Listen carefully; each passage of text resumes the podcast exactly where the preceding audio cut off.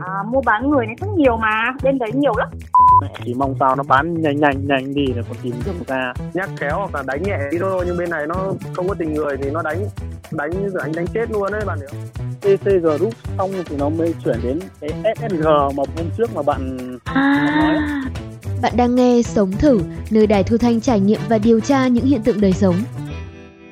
Mình là Tăng Huyền Trang. Tập hôm nay gần như là sự lý giải cho tất cả các tập trước của Sống Thử, từ vay vốn online này, chơi cờ bạc online, rồi việc làm tại nhà hay là ứng dụng livestream. Thế nên là nếu đây là lần đầu tiên bạn nghe Sống Thử thì mình khuyên bạn nên nghe các tập trước rồi mới quay lại tập này nhé. Khi mà phát hành những tập sống thử trước ạ, thì mình nhận được khá là nhiều câu hỏi về cái việc là tại sao lại có những cái tổ chức mạo danh lừa đảo đang hoạt động rất là mạnh mẽ ở ngoài kia hay là tại sao lại có những chàng trai cô gái dù là tuổi đời còn rất là trẻ? Thì nhưng mà đã tham gia vào những cái hoạt động những cái tổ chức mạo danh lừa đảo này rồi. Thì tập hôm nay sẽ trả lời cho những câu hỏi này qua lời kể của một nhân chứng. Ờ, mình tên là Cường nhá. Đó là bạn Cường, người đã từng làm việc cho công ty mạo danh Shopee, Tiki để lừa đảo. Theo lời kể của Cường thì tất cả các vụ mạo danh cho vay vốn này, giới thiệu việc làm online, chơi cờ bạc online hay là cả livestream 18 cộng nữa thì đều liên quan đến nhau, đều có nơi làm việc ở Campuchia và ở khu vực ngay gần với biên giới Việt Nam thôi. Ví dụ như là các trang web cờ bạc online và livestream 18 cộng ạ là cùng chung một hệ thống rất là lớn và mình không thể nào biết được tên của hệ thống này. Và chính những người làm trong hệ thống cũng khẳng định điều đó với mình. cái Cubet ở bên cam này là chỉ là cái chi nhánh thôi Cubet, Winbet, Habet nó đều là bố mẹ cả nó bố mẹ của của nó cả mà anh em với nhau giống kiểu anh em ấy. Và trong một tập trước của Sống Thử thì mình cũng được hỏi là liệu có phải là các trang web đánh bạc online đều chung một chủ không? Thì đến tập này mình có thể khẳng định là phần lớn là cùng chung một chủ đấy. Còn những cái vụ mà vay tiền online này, giới thiệu việc làm online thì có chung một công ty có tên là Ysan Group. Ysan cũng từ tiếng Anh có nghĩa là cát trắng ạ. Bạn Cường đã kể cho mình cái này. Thế nhưng mà tại sao Cường lại biết được cái tên này? khi mà bước đến cổng của cái công ty đó mình hay để ý mà mình phải xem là cái chỗ này là chỗ nào thì nó như là Wisen Group đấy thì Ừ. khi mà vào bên trong làm giấy tờ các thứ thì mình đều mọi chỗ nó đều ghi Wisen Group thì mình đoán là à chắc chắn là đây là một cái chi nhánh nhỏ hay là trụ sở của Wisen Group rồi Lần theo lời kể của Cường thì mình cũng đã tìm đến trang web của công ty, trang web ysangroup.net. Từ trang web này thì mình tìm được cả Facebook này, cả YouTube của công ty và đều bằng tiếng Trung Quốc cả. Đó, công ty có văn phòng đại diện ở Việt Nam này, ở Đài Loan, Malaysia, Myanmar và cả Thái Lan. Có một số điện thoại của văn phòng đại diện công ty ở Việt Nam nên là mình mới gọi đến xem như nào. alo Alo bạn ơi, đây có phải là số văn phòng chi nhánh Việt Nam của Ysan Group không nhỉ? Ờ, lúc trước mình làm ở đấy nhưng mà bây giờ mình đã nghỉ rồi bạn ạ Hmm. Một công ty đa quốc gia mà lại để số điện thoại trên trang web là số của một nhân viên không làm ở đó nữa. mình làm hành chính bên công ty đấy đấy bạn ừ Là là bạn làm ở Việt Nam hay ở Campuchia à? cam á bạn thực Ờ. ra mình làm ở công ty thì mình cũng biết là phải nhiều các cái thông tin mà liên quan đến uh, tết- tiêu cực với cả mua bán người này rất nhiều mà bên đấy nhiều lắm Ờ. nhưng mà đối với mình đã từng làm qua ở công ty đấy thì mình thấy là không có cái hiện tượng gọi là mua bán người hoặc là đường dây mua bán người đâu bạn tập đoàn của mình đợt là bên đấy mình làm là tập đoàn lớn có giấy phép đăng ký kinh doanh này kia của bên chính phủ cam đấy Ờ, thế là công ty này là làm về cái gì nhỉ? À, nó nhiều nhiều lĩnh vực lắm bạn ạ. Nhiều các cái lĩnh vực mà ví dụ như là chủ yếu là bên à, nhà hàng cũng có du lịch cũng có hoặc là khách sạn nhà hàng. Rồi thì uh, bất động sản. Bạn nhân viên hành chính này khẳng định là Ysan Group làm ăn rất là trong sạch, minh bạch và công ty còn cho nhân viên ở ngay trong khách sạn trong trong khuôn viên của công ty luôn. Thế nhưng mà bạn Cường, người làm công ty mạo danh lừa đảo cũng ở trong khuôn viên của Ysan Group. Trên tất cả các giấy tờ đều ghi Ysan Group. Đó, và bạn nhân viên hành chính cũng nói như thế này. ở bên tập đoàn mình họ cũng cho kiểu như là đi thuê cho thuê bất động sản mà kinh doanh cho À. thuê bất động sản văn phòng ấy những cái À. tòa văn phòng ấy Rồi, thì mình cũng không biết Hiện tượng các công ty lừa đảo ở Campuchia cũng được báo Reuters đăng tải. Có một bài báo tên là Tổ chức lừa đảo Trung Quốc bắt giáo viên và khách du lịch thất nghiệp ở Campuchia làm nô lệ. Một nạn nhân trong bài báo cũng nói như thế này. Người ta chỉ biết khách sạn Waisan bị đóng cửa suốt mùa dịch, nhưng đóng cửa và có người làm làm gì trong đó thì người ta không biết. Thật ra là bình thường mình hay gọi là các tổ chức lừa đảo. Thế nhưng mà khi nói chuyện với những người làm việc ở Campuchia thì mọi người thường gọi đó là công ty. Thế nên là trong tập này thì mình cũng dùng từ công ty thôi nhá. Và mọi người cũng bảo là trên đất Campuchia ấy có rất rất là nhiều các công ty làm về cờ bạc này, công ty mạo danh, công ty ma, công ty chui. Thế thì các công ty này hoạt động như thế nào? Sản phẩm của các công ty này thường là những ứng dụng cho vay vốn này, ứng dụng làm việc tại nhà hay là chơi cờ bạc mà ở các tập trước mình đều nhận xét là trông nó không được chuyên nghiệp lắm. Hả? Thực ra là cũng đúng thôi bởi vì là những ứng dụng này có thể là do chính các công ty lừa đảo này tạo ra với cái giá rất là rẻ.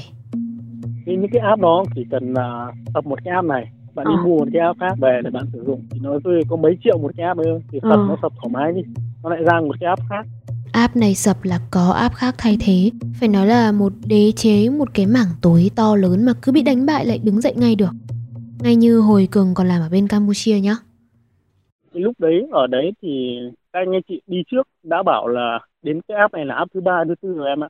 Thì em mới hỏi là những cái app trước nó tên là gì? Thì họ bảo là trước thì là TTC còn TC Group à. FLC Group. Đấy thì cái TC Group xong thì nó mới chuyển đến cái SSG mà hôm trước mà bạn, à, nói. rồi thì SSG Group, một cái tên rất là quen trong tập làm việc tại Shopee, việc nhẹ lương cao 50 triệu của Sống Thử. Rồi khi mà có ứng dụng rồi này thì những công ty mạo danh lừa đảo này cũng sẽ đi tiếp cận khách hàng thôi. Họ cũng quảng bá rất là nhiều trên các trang mạng xã hội. Gần đây nhất là những trang giới thiệu việc làm online mà có thể là bạn cũng đã gặp. Chủ động thời gian, làm việc lúc rảnh rỗi, lương trả theo ngày, có những ngày còn được lì xì nữa nha. Chúng tôi cần tiền số lượng lớn cộng tác viên thúc đẩy tương tác lượng theo dõi gian hàng thông qua Shopee YouTube. Thật ra thì những trang quảng cáo công khai như thế này chỉ mới bắt đầu từ đợt Tết năm nay trở đi thôi. Còn trước đó thì tất cả các ứng dụng từ cờ bạc online hay là vay vốn hay là mạo danh lừa đảo các thứ thì được quảng bá qua những cái lượt bình luận trên Facebook hoặc là những tin nhắn được gửi đi khắp các tài khoản Facebook, khắp các số điện thoại. Và khả năng cao là những người mà đang đi quảng bá cho những cái ứng dụng này á cũng không biết là mình đang đang tiếp tay cho một cái đế chế rất là đen tối.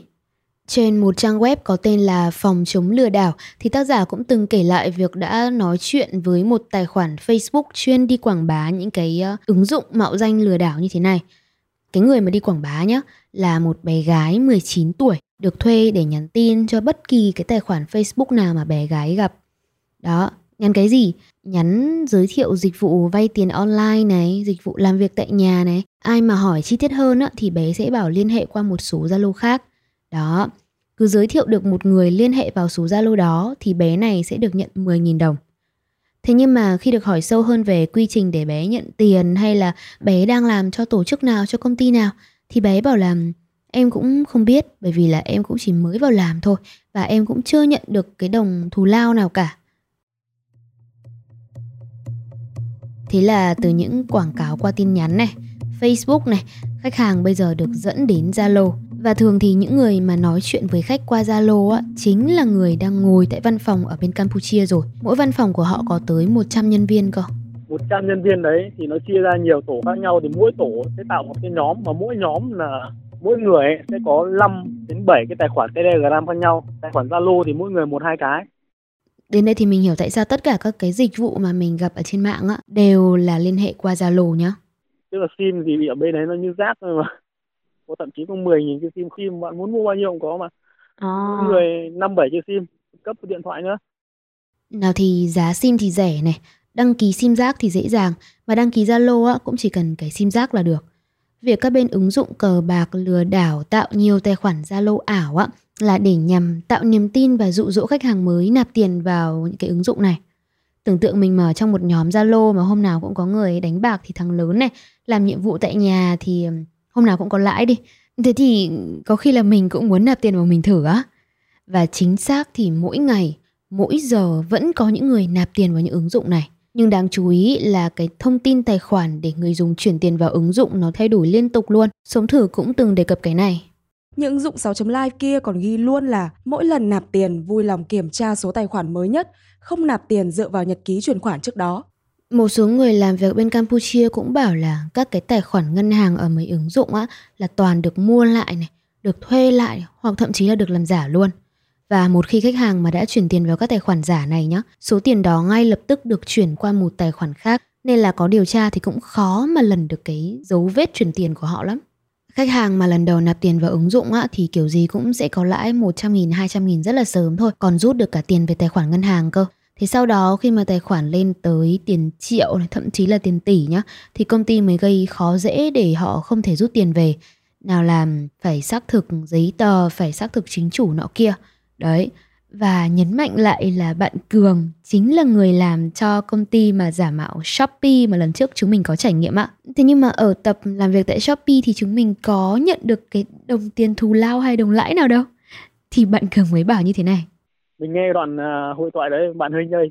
Lên ừ. cái thằng gai pha nó bảo là chắc đứa này nó trêu đùa lọ kia hay lợi dụng đào tiền từ app nên là nó không cho bạn rút tiền ngay từ bước đầu tiên. mình có nhây đâu nhỉ, mình chỉ hỏi nhiều thôi mà. À, ừ, cũng có thể ha. Hoặc là chắc là mình hỏi nhiều ấy. Mình nghĩ Đấy, là tại mình bạn hỏi hỏi nhiều quá mà. Thì nó không cho bạn rút tiền đúng rồi. Còn nếu mà Ok, thế có khi là từ lần sau nếu mà trải nghiệm những cái dịch vụ mới mới nào đó thì chắc là mình phải bớt tò mò đi một tí. À, à, rồi. nhưng mà thực tế ra là nó thả con săn sát bắt nó sổ với bạn ạ.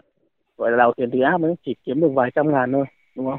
Nhưng một ngày cái doanh thu của nó là vài tỷ cơ. Khách hàng bị lừa tiền đến vài tỷ cơ. Nhiệm vụ của Cường trong công ty này là bấm để ứng dụng nhận tiền do người dùng nạp vào hoặc là bấm để ứng dụng cho người dùng rút tiền về tài khoản. Thế cho nên là Cường có thể xem được là ai này, số điện thoại nào đang có bao nhiêu tiền trong ứng dụng.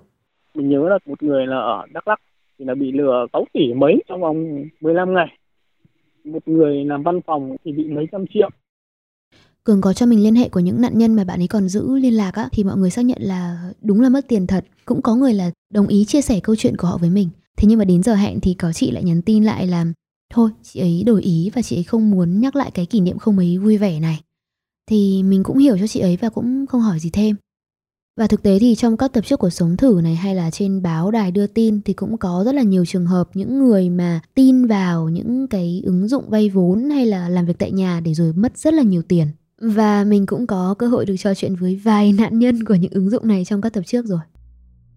Thật ra là Cường không làm ở công ty mạo danh lừa đảo cũng phải vài tháng rồi Thế nhưng mà bạn ấy vẫn giữ các số điện thoại của nạn nhân Bởi vì như mình nói á, ngay từ lúc bắt đầu vào làm là Cường đã không không cam lòng, đã rất là áy náy vì cái công việc này rồi Thế nhưng mà biết trước là sẽ áy náy nhá Tại sao Cường vẫn làm? Và tại sao một công ty lừa đảo lại có thể quy tụ rất nhiều người làm đến như thế? Nhưng mà nghỉ một lát rồi mình kể tiếp cho nhá Phần này sẽ là phần đặt quảng cáo. Từ tháng 7 năm 2022, Đài Thu Thanh sẽ đặt quảng cáo miễn phí từ tất cả các nhãn hàng trong tất cả các tập đã đăng tải. Các anh chị nhãn hàng có quan tâm vui lòng liên hệ tới email liên hệ a đài thu thanh.vn. Phải nói là đất Campuchia có rất là nhiều việc làm cho người lao động Việt Nam. Làm nhà hàng này, khách sạn, vận chuyển đồ có. Làm sòng bài, cờ bạc hay là công ty lừa đảo cũng có luôn. Mà làm những công việc liên quan đến bài bạc lừa đảo là gián tiếp khiến cho cuộc sống của bao nhiêu người phải điêu đứng rồi. Thế tại sao vẫn có những người chọn làm cái công việc này?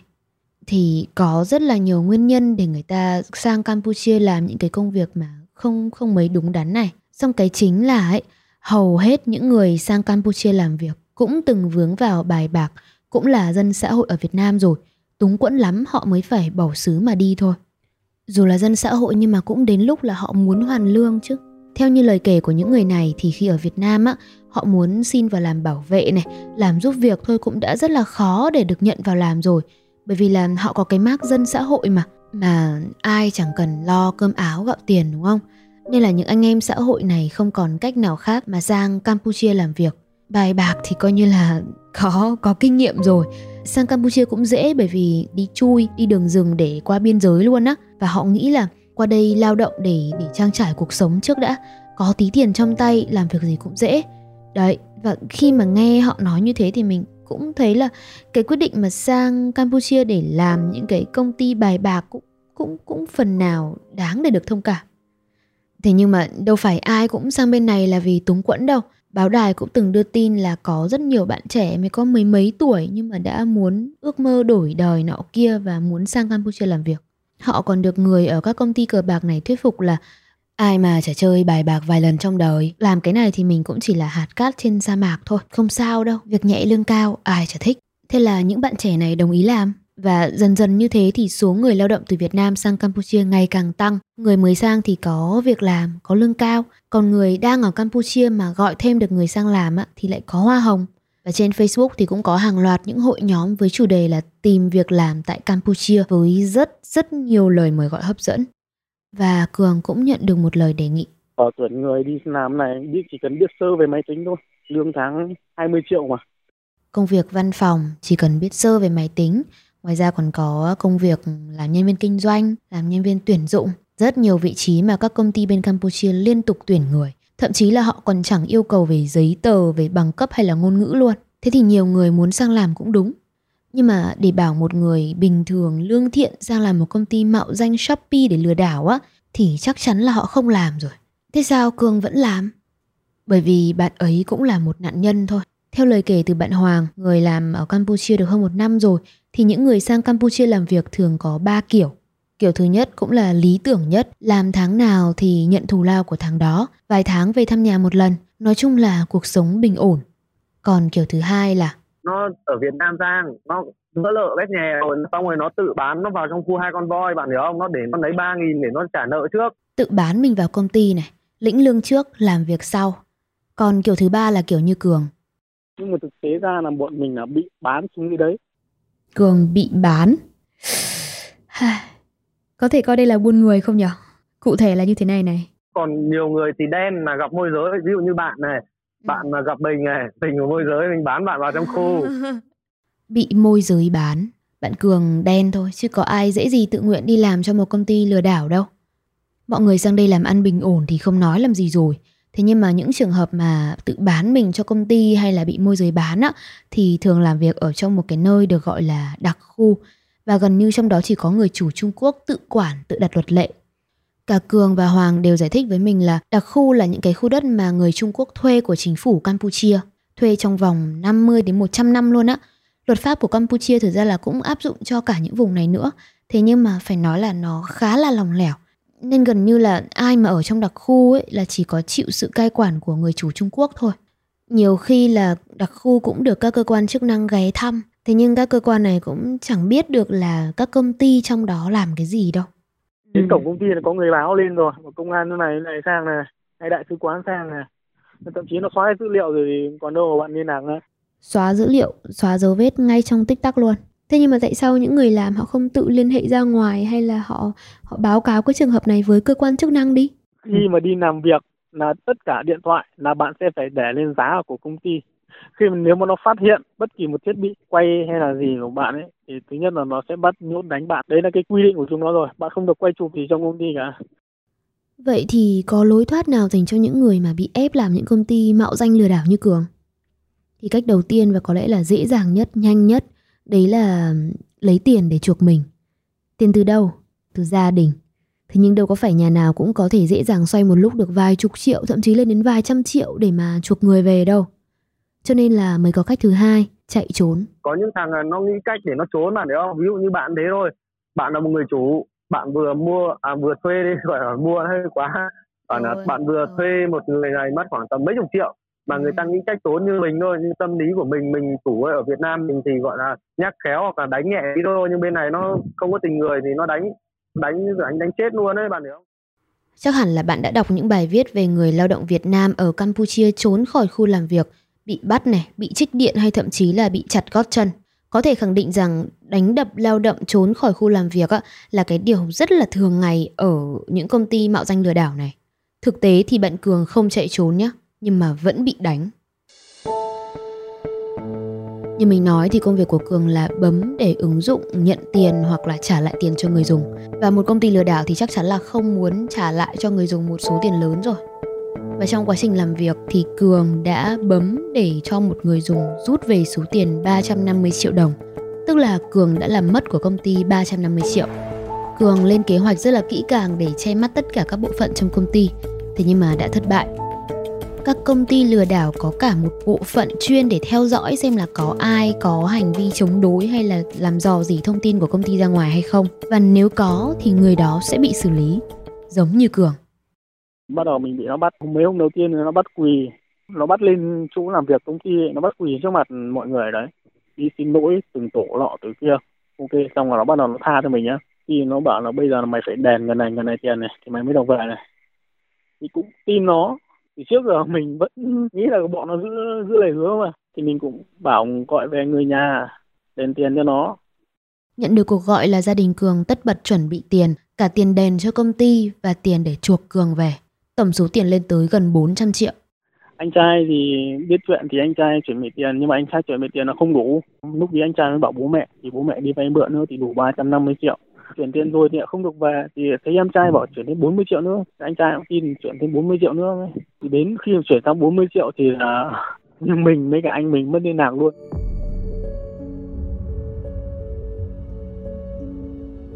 Thì sau khi đèn xong thì nó không thả mình ra, nó còn nhốt mình 4 ngày không ăn cơ mà là hôm nào nó xuống nó đánh. Nó đánh có đơn giản đâu. Thì mình bảo là đánh đấm này thì cứ đánh thoải mái đi đánh quanh ngày tháng tạo chịu được. Nhưng mà đến lúc không chịu được nữa bạn ạ nó dùng cái kim khâu quần áo ấy. Kim khâu quần áo đâm một người thì đúng là không chịu được rồi. Bạn cứ cảm tưởng như nó nó đâm như kiểu đâm bìa đậu ấy. Ôi coi như là mày đủ rồi thôi tao nhốt mày đấy đợi ngày bán mày đi thôi một công ty mạo danh lừa đảo, bạo lực, hóa ra còn buôn người nữa. Chỉ mong sao nó bán nhanh nhanh nhanh đi là còn tìm đường ra. Bây giờ nó cứ nhốt như này, người nhà cũng lo lắng. Mình có được liên lạc bốn, bạn bảo nhá, bây giờ con mất tích bốn ngày không liên lạc được với con. Anh trai mình ở nhà cũng khóc bố mẹ mình cũng khóc. Mẹ mình thì cứ đi lễ mình đi cầu cúng đó chuyển tiền sang mà không liên lạc được mình lúc nghĩa là cả nhà là xác định là mất rồi xác định là mất mình rồi Thật ra là Cường không biết là mình sẽ bị bán đâu cho đến khi là có một chị làm phiên dịch của công ty, chị ấy bí mật xuống phòng giam để nói cho Cường biết điều này và cũng ngỏ ý giúp đỡ Cường nữa. Chị xuống chị hỏi, chị bảo bây giờ nó chỉ bán em đi thì em có tiền thì chuyển cho chị cũng được hoặc là bây giờ chị gọi người vào xong ra thì em trả tiền cho người ta. Cường gửi tiền để chị phiên dịch gọi người giúp, chị ấy sẽ đưa Cường ra đến cổng đặc khu, ở đó sẽ có người đón và đưa Cường ra ngoài. Thế nhưng mà trước khi trốn được ạ thì những người đánh đập Cường cũng biết chuyện. Tưởng chừng là Cường không thể thoát. Thế may mà chị phiên dịch này kịp thời nói khéo với họ và họ cũng đồng ý thả Cường. Trước khi thả thì những người đánh đập này còn khám xét người Cường này, lấy sạch vòng tay, vòng cổ và cả đồng 200 đô cuối cùng trong túi quần của bạn nữa. Cường được dẫn ra khỏi đặc khu vào lúc nửa đêm, ra đến cổng thì được một chị người Việt khác chị ấy đón. Về đến nhà chị này thì Cường được cho chỗ ăn nghỉ rồi đợi xe để đưa về Việt Nam. Mà phải nói là bạn này cũng giỏi xoay sở. Vì là khi còn ở trong phòng giam á, Cường đã đoán là trước khi được thả thì kiểu gì bạn ấy cũng bị đánh lần cuối và bị khám xét người. Thế nên là bạn ấy đã giấu kỹ một khoản tiền ở trong người rồi. Thế trong lúc đợi xe thì Cường đã kịp dùng số tiền đó để mua điện thoại này và gọi về nhà. Cuối cùng thì mọi thứ chót lọt. Cường về đến Việt Nam qua đường cửa khẩu Mộc Bài ở tỉnh Tây Ninh. Nói chung là về đến Việt Nam là biết mình sống về Việt Nam thì chả sợ gì nữa còn ừ. đứng ở cái cửa khẩu vẫn sợ.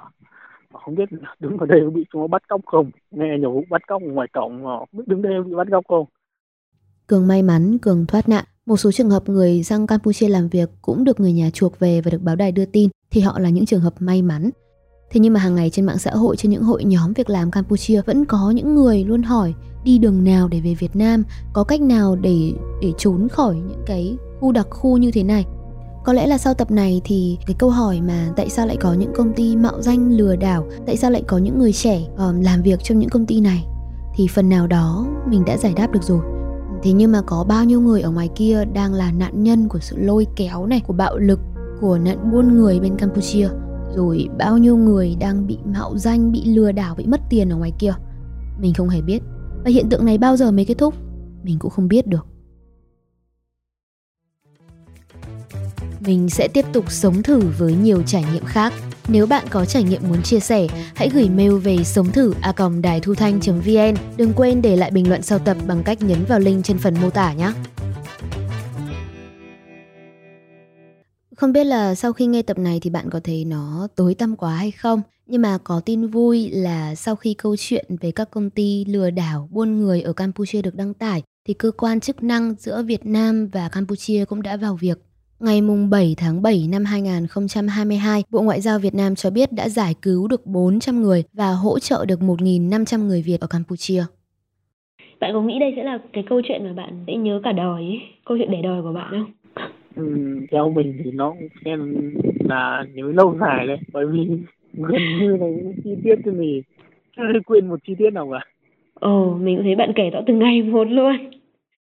Cảm ơn các nhân vật đã hỗ trợ Đài Thu Thanh thực hiện nội dung này. Chúng tôi đã thay đổi một số tên riêng để bảo vệ thông tin nhân vật.